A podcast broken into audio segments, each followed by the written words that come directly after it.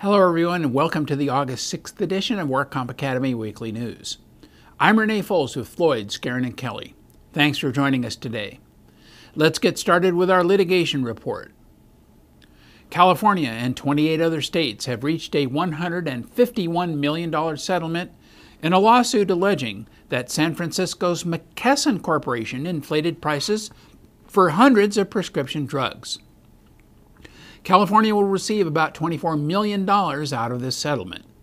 The agreement with McKesson, one of the largest drug wholesalers in the country, settles allegations that the company deliberately inflated drug prices by as much as 25%.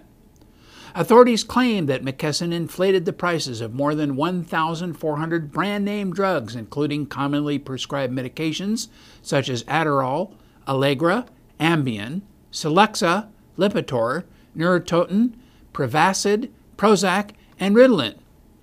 McKesson said the claims against the company are without merit. But, given the inherent uncertainty of litigation, it determined that its settlement was in its best interests. The settlement stems from a 2005 whistleblower lawsuit that alleged that McKesson inflated average wholesale prices reported to First Databank.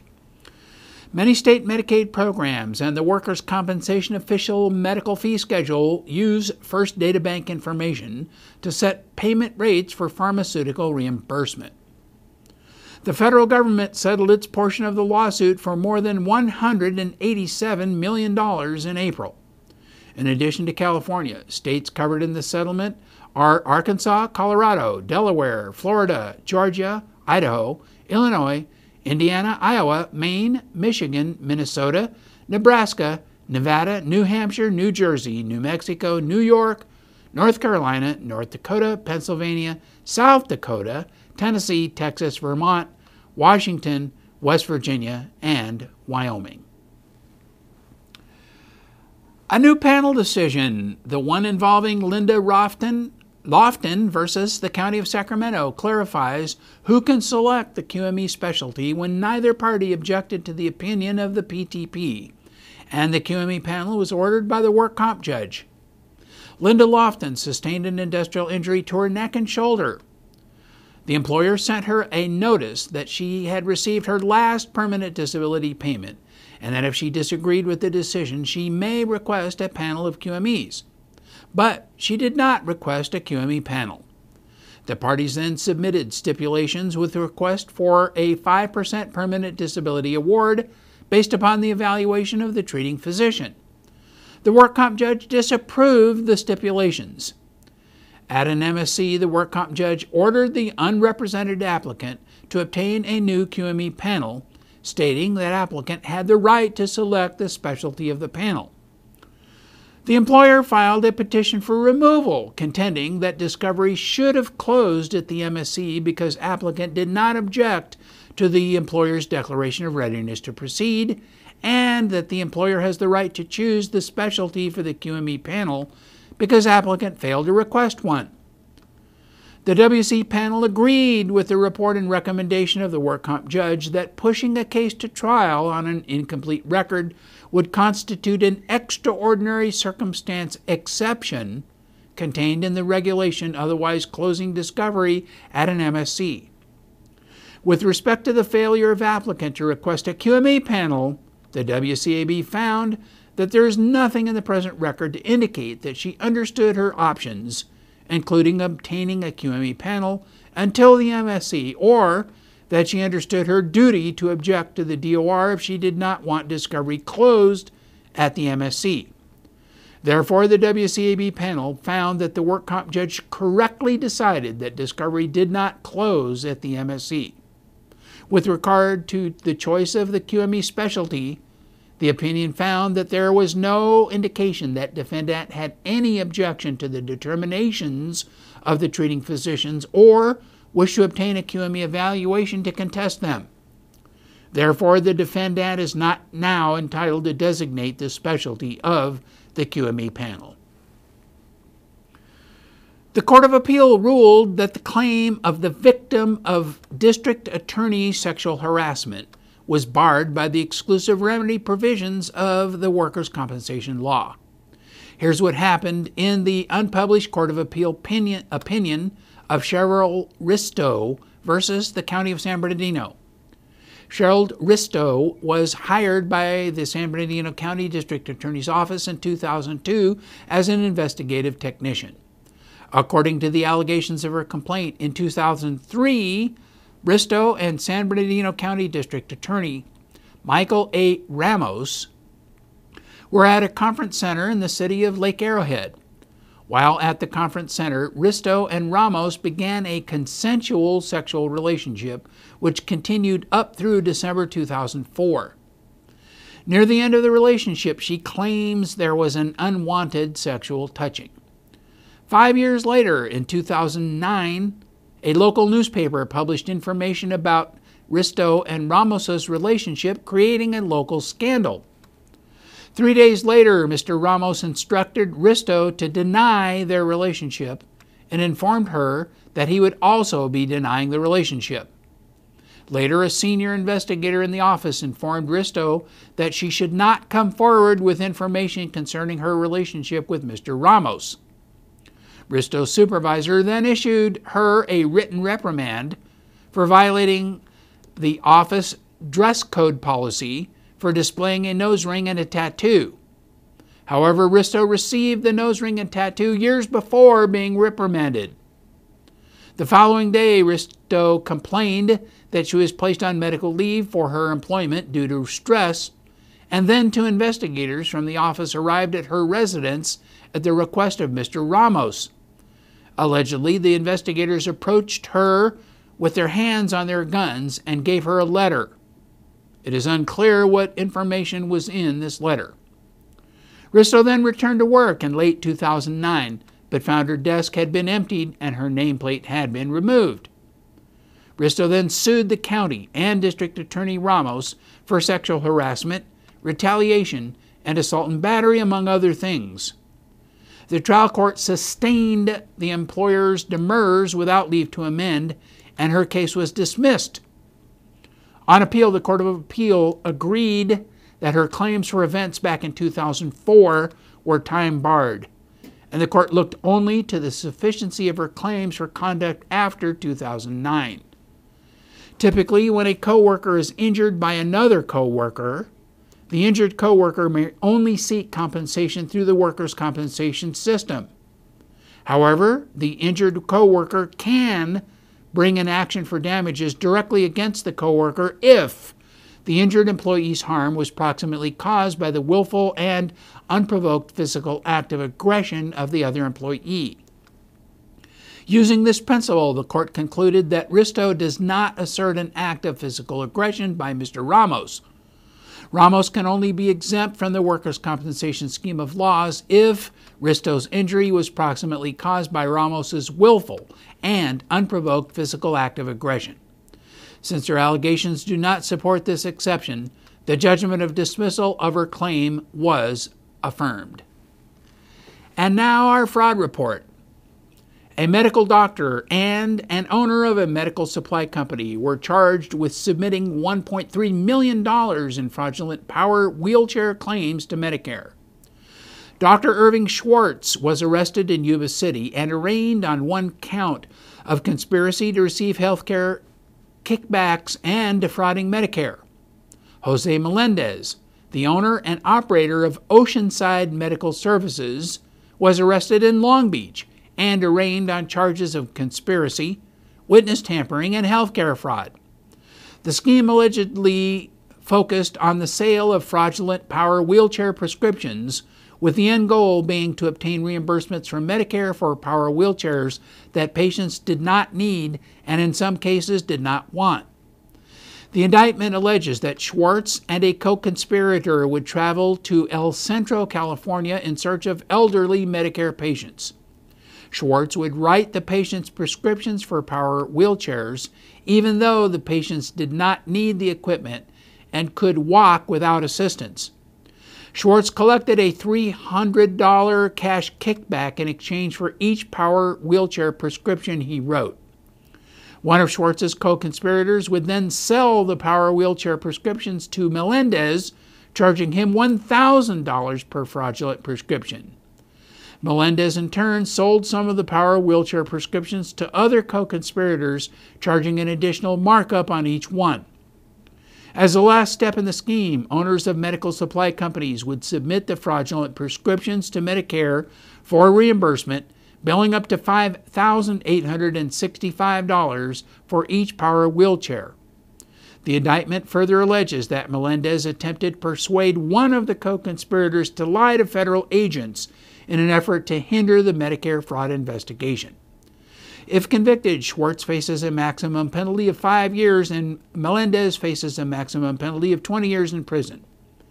In separate but related cases, three co conspirators, Gloria Hernandez, Aristo Travares, and Laura Travares, the owners of A&L Medical Supply in Fullerton, have pled guilty and face a maximum of 10 years in prison. All the defendants each also face a maximum $250,000 fine and a mandatory order of restitution to repay the fraudulently obtained proceeds of the scheme. 60 year old Michael McCree and his wife, 59 year old Deborah Fields, both of Vacaville, were charged in two separate federal indictments for fraud. McCree was charged with 18 counts of making false statements in order to receive workers' compensation and other compensations and reimbursements.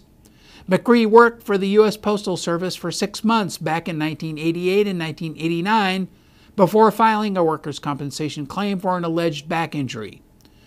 Since 1989, the Department of Labor has been paying McCree monthly wage loss compensation and reimbursement for medical related travel.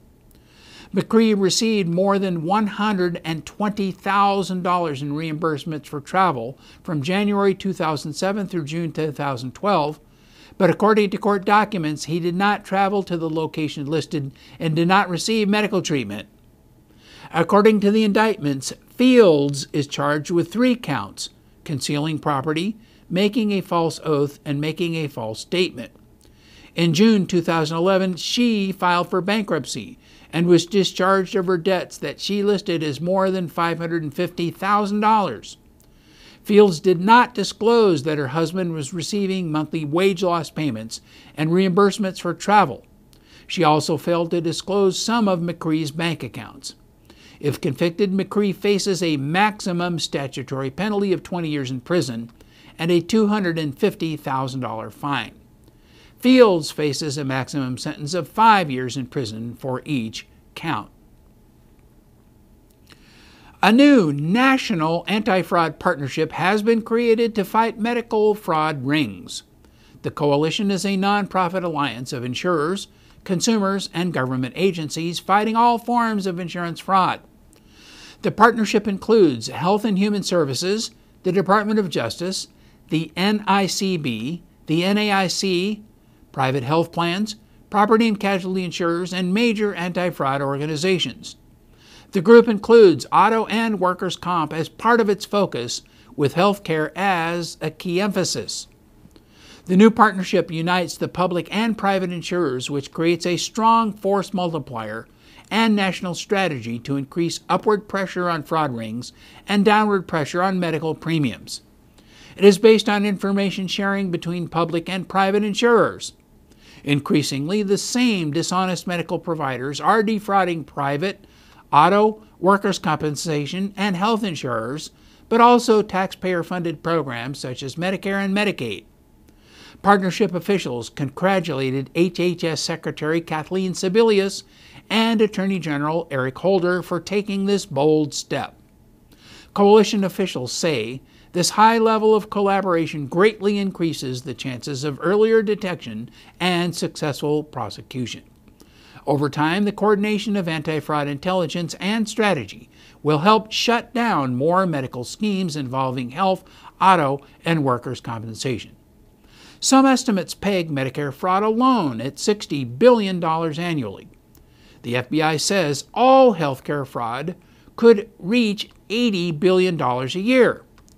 Fraud rings are surfacing that try to steal several hundred million dollars each. And in medical news, some pharmaceutical companies claim they are now changing their focus to research on bioelectronics as a new product line. Officials at GlaxoSmithKline, one of the world's most powerful pharmaceutical companies, say they are focusing research on new bioelectronics as a new product. The drug company wants to become the first large company to make bioelectronics a central plank in its long term planning. The sciences that underpin bioelectronics are proceeding at an amazing pace at academic centers around the world. The challenge is to integrate the work in brain computer interfaces, materials science, nanotechnology, micro power generation to provide therapeutic benefit. This phenomena is in its infancy. Although Glaxo appears to be ahead of the competition in preparing for this transformation of the industry, it is not yet ready to pump large amounts of direct funding into bioelectronics. Instead, the company is preparing to play a coordinating role. That will involve setting up a bioelectronics institute, offering a large prize for innovation, and pulling in funds from endowments and venture capitalists. Work is currently mainly conducted in universities, and commercialization remains extremely limited. Some of the best bioengineers in the U.S., including John Rogers of the University of Illinois, Brian Litt of the University of Pennsylvania, and Jonathan Viventi of New York University, are developing a new generation of soft computer interfaces made with flexible silicon circuitry that can bend and stretch to match the curves of the brain. Their smart skin is particularly well suited to investigate and later treat epilepsy. It will be implemented under the skull, lying on the top of the brain, but not penetrating the gray matter. Professor Viventi hopes there will be human testing within a year or two to see how seizures move across the brain. Johns Hopkins scientists have discovered a scaffolding protein that holds together multiple elements in a complex system responsible for regulating pain, mental illnesses, and other complex neurological problems. The finding published in the May 6th issue of Nature Neuroscience could give researchers a new target for drugs to treat these often intractable conditions. The discovery by researchers at the Johns Hopkins University School of Medicine focuses on a family of proteins called Group 1 metabotropic glutamate receptors that lie on the surfaces of nerve cells. When these receptors lock in glutamate, a chemical that neurons use to communicate, it encourages neurons to fire. Without a way to turn off these receptors, neurons would remain active indefinitely, keeping pain and other responses going long after they are useful. This research will lead the way to better pain management for injured workers and others. This work was supported by grants from several national organizations. And in regulatory news, the WCAB 2011 Ethics Committee report finds eight cases of work comp judge misconduct. The Ethics Advisory Committee is charged with reviewing and monitoring complaints of misconduct filed against workers' compensation administrative law judges. Out of the 41 new complaints reviewed in 2011, 18 resulted in investigations, and violations were found in eight. The administrative director has taken appropriate corrective action in each of the eight cases. In one of the eight cases, the defense attorney complained that the judge prejudged a Labor Code Section 132A discrimination case because the judge stated on three occasions before the trial was completed that if the defendant did not settle, the applicant would prevail in the case. The judge issued a decision finding for the applicant, and the complainant eventually prevailed on reconsideration. The defense attorneys alleged the judge's attempt to strong arm a settlement by threatening the defendant with an adverse outcome reflected bias and was not proper. In another case, an applicant's attorney alleged the judge criticized the complainant in front of the client by making the suggestion in open court that perhaps the complainant should consider retirement. In a third case, a defense attorney complained that the judge told the attorneys the judge was retiring at the end of the month. He stamped the judge's name on the pretrial conference statement, yelled at the attorneys that the judge did not care what the parties did, and refused to make a ruling on the parties' request. The judge allegedly stated in a contemptuous manner to a female attorney who was present that he did not think girls are capable of trying any case. An applicant's attorney alleged that a judge approached the complainant in the hallway with an intimidating facial expression and without warning physically removed documents from his person. The complainant was offended, intimidated, and frightened by the judge's behavior. The committee investigated an anonymous complaint that was filed stating the judge conducted proceedings in an informal, noisy, disruptive, and unprofessional manner. This complaint observed the judge raising the voice at parties, appearing before the judge, and frequently losing the composure and berating members of the public. In another case, a defense attorney complained the judge acted in an inappropriate manner in handling a settlement case by personally meeting with the disability evaluation rater to arrive at a rating different from the rating which formed the basis of the settlement. Another anonymous complaint was filed alleging the judge, who was already assigned to the case, approached the parties while they were completing a pretrial conference statement, inquired whether the judge could assist the parties. The judge then proceeded to discuss the merits of the case and tell the parties how the judge would rule on the case.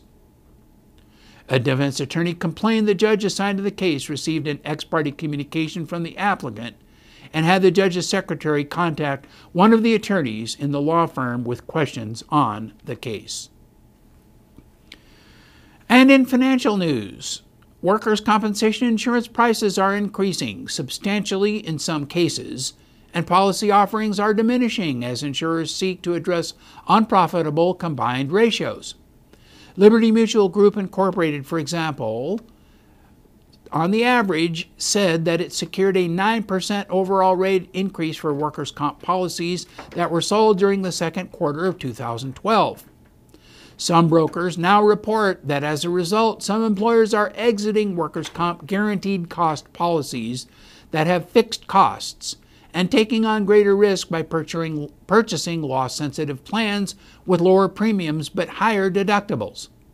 Companies are doing so because workers' comp insurers are shrinking their offerings or raising policy prices, particularly for guaranteed cost coverage. The loss sensitive plans increase employers' responsibility for claims management because such plans often come with higher deductibles that hold them accountable.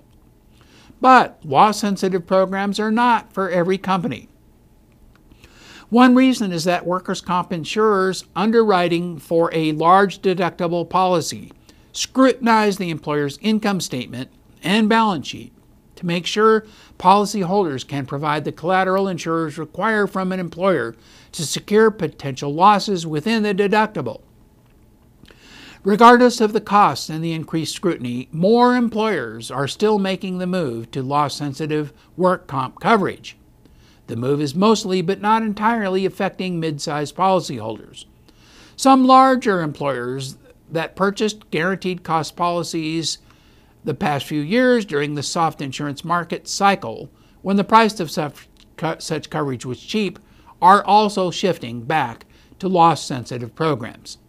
Experts say that shifting between guaranteed cost and loss sensitive workers' comp coverage is common when insurance market cycles firm or soften.